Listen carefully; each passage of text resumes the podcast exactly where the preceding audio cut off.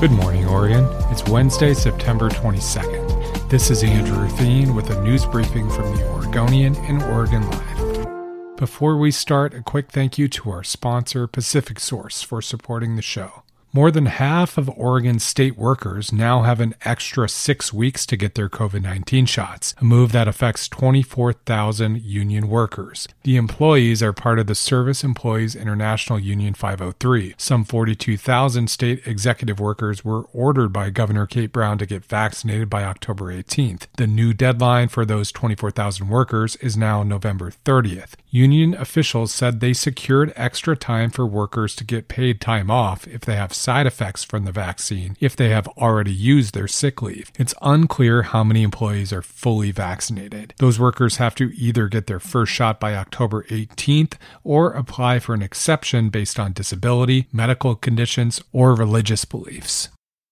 A Washington state prosecutor declined to file charges this week against officers who shot and killed Michael Reinoehl, the fugitive who was wanted on an arrest warrant for a murder in downtown Portland last year following a pro Trump rally.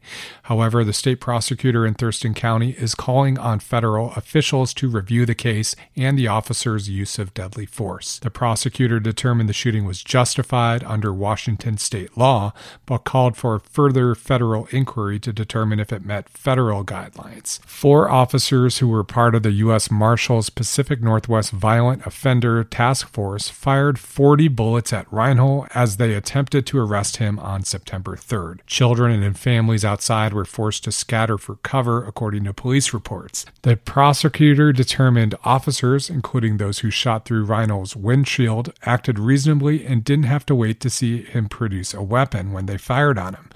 Reinoehl was 48 years old and was a self described anti fascist. He was wanted for the August 29th fatal shooting of Aaron J. Danielson. Oregon State's football program saw hundreds of requests for credit or refunds on tickets last month, with fans citing the school's vaccine policy as a reason. OSU was seeing season tickets spike this summer as fans got more excited about the squad and the season.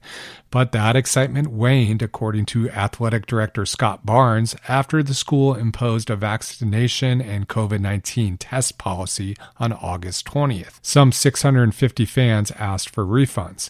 That lull has extended to secondary and single game ticket sales. Reser Stadium was less than a third full on Saturday, and the Beavs registered a shutout over Idaho. The school also saw a decline in available workers needed to screen fans for vaccine cards or negative COVID tests. They said that led to delays getting fans into the stadium. Oregon State is trying to recruit more part time workers and boosting hourly wages available for their next home game against Washington on October 2nd.